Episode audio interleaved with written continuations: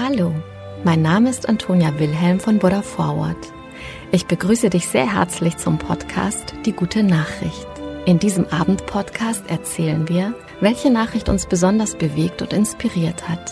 Die Geschichten sind für alle Menschen geeignet, die den Tag mit einer guten Nachricht ausklingen lassen wollen. Eine Gute-Nacht-Geschichte also für Jung und Alt. Mit Die Gute Nachricht setzen wir ein Gegengewicht.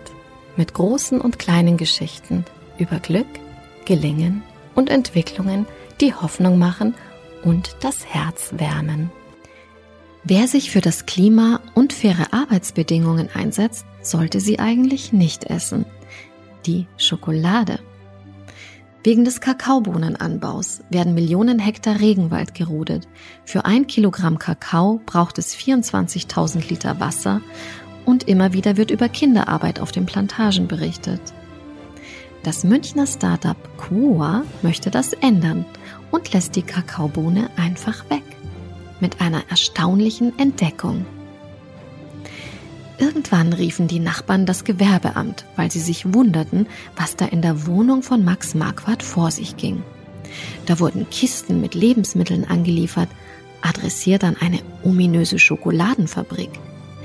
Dann dieses seltsame Surren, das selbst nachts nicht aufhörte. Wären die Gewerbeaufseher dem Anruf gefolgt, hätten sie im Inneren der Wohnung eine ungewöhnliche Produktionsstätte gefunden. 8 Thermomix zerkleinerten und fermentierten rund um die Uhr Steinfrüchte, Öle und Getreide.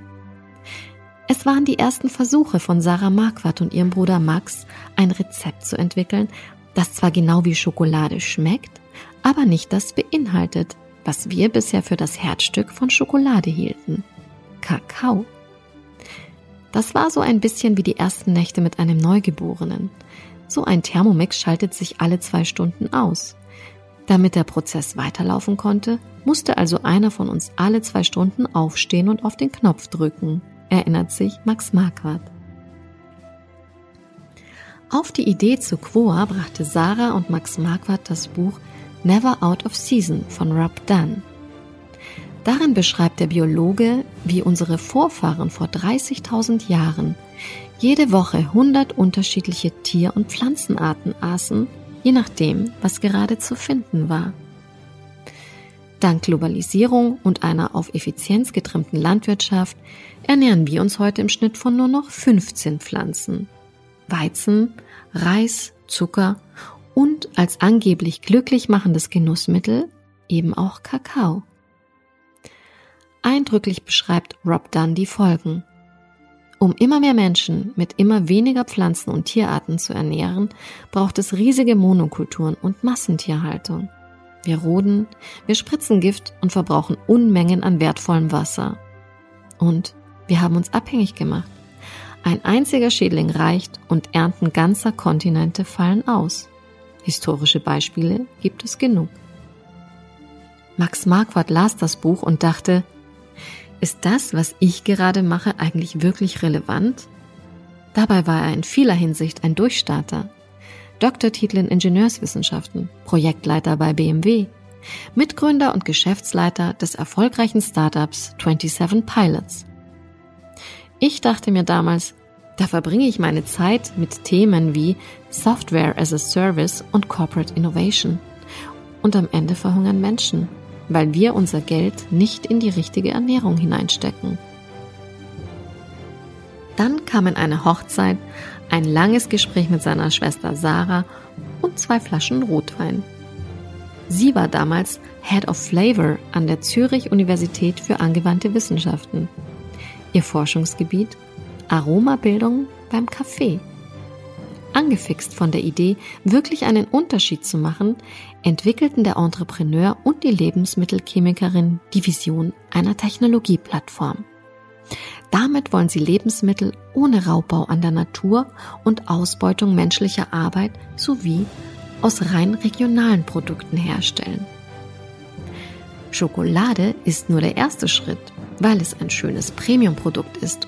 Und neue Technologien beginnen oft in den gehobenen Segmenten, erklärt Max Marquardt. Trotzdem konnte auch ein 8-stimmiges Thermomix-Konzert nicht sofort den perfekten Schokoladenersatz hervorbringen. Es galt also in vielen kleinen Experimenten herauszufinden, wie genau das Schokoladenaroma chemisch entsteht. Dazu bestellten sich die Marquardts jene verdächtigen Kisten an regionalen Produkten mit aussortierten Lebensmitteln, die sonst an Tiere verfüttert worden wären. Steinfrüchte, Palmöl, Weizen.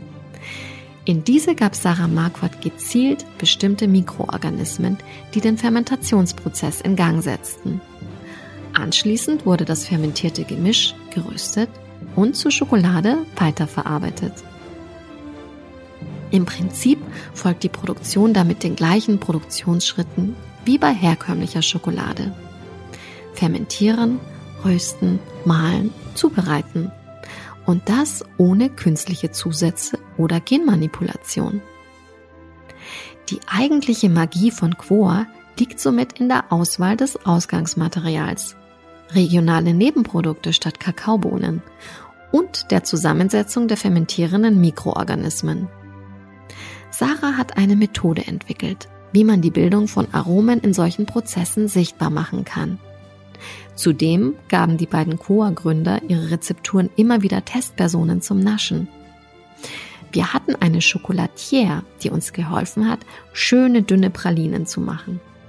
Als sie unseren ersten Prototypen probierte, ist sie direkt ins Bad gestürmt, um sich die Zähne zu putzen. Sie meinte, selbst nach 5-mal Schrubben wäre der metallene Geschmack noch nicht weg gewesen.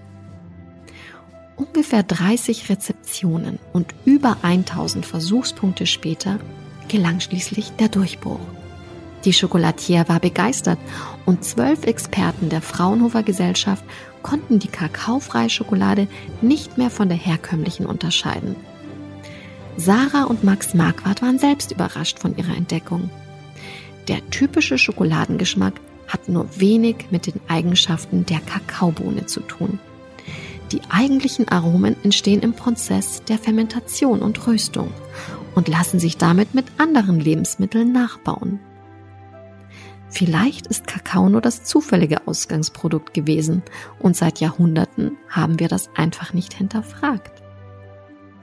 Die neue Art Schokolade zu machen könnte sich lohnen.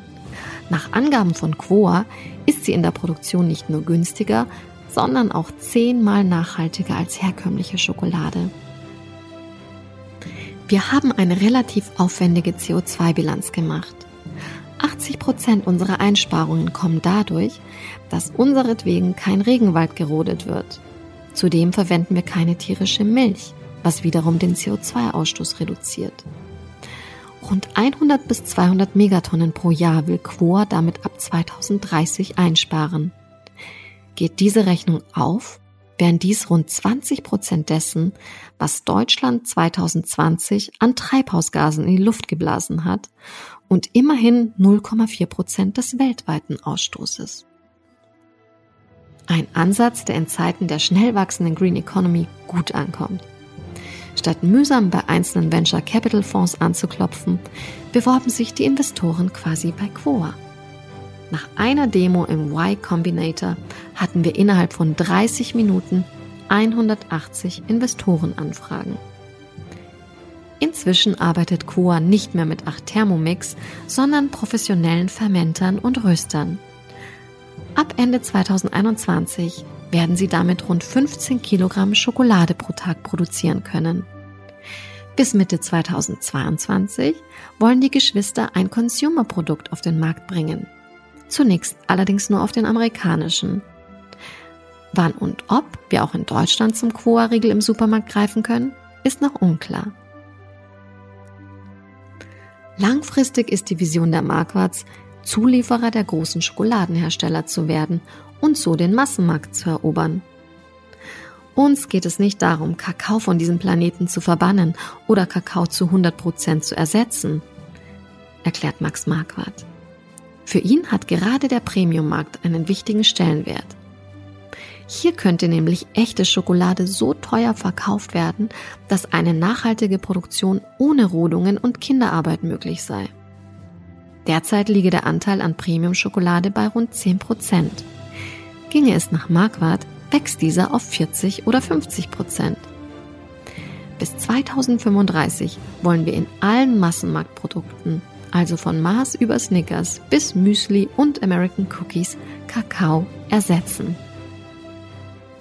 Mit dieser Vision rechtfertigt Max Marquardt auch das größte Dilemma der Nachhaltigkeitsgeschichte von QOA.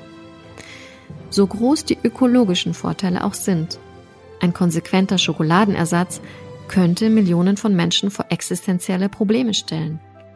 Arme Länder wie Ghana oder die Elfenbeinküste sind auf den Export von Kakaobohnen angewiesen. Essen wir im Westen jetzt alle Schokolade ohne Kakao, fehlen plötzlich Milliarden an Einnahmen. Gelänge es jedoch, den Preis für echte Schokolade mit Hilfe eines Ersatzprodukts wie QOA in die Höhe zu treiben, könnte damit nachhaltiger und sozialer Kakaoanbau ermöglicht werden. So zumindest die Theorie. Das QOA-Team will dabei selbst nachhelfen und entwickelt gerade Ideen, wie sie auch auf den Kakaoplantagen einen Unterschied machen können. Wir wollen am Ende nicht einfach nur ein Substitut sein, sondern unser Ziel ist es, das Thema Schokolade und Kakao-Supply-Chain im Ganzen zu revolutionieren. Keine einfache Aufgabe. Schließlich ist QOA auch darauf angewiesen, dass wir alle unseren Konsum ändern und nur noch kakaofreie oder nachhaltige Premium-Schokolade kaufen.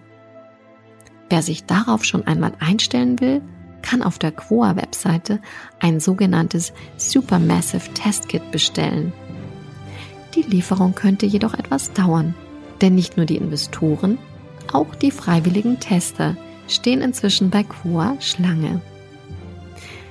Und mit dieser guten Idee und vielleicht noch einem kleinen Stückchen Schokolade gehen wir heute schlafen. Gute Nacht, schlaf gut und träum was Schönes.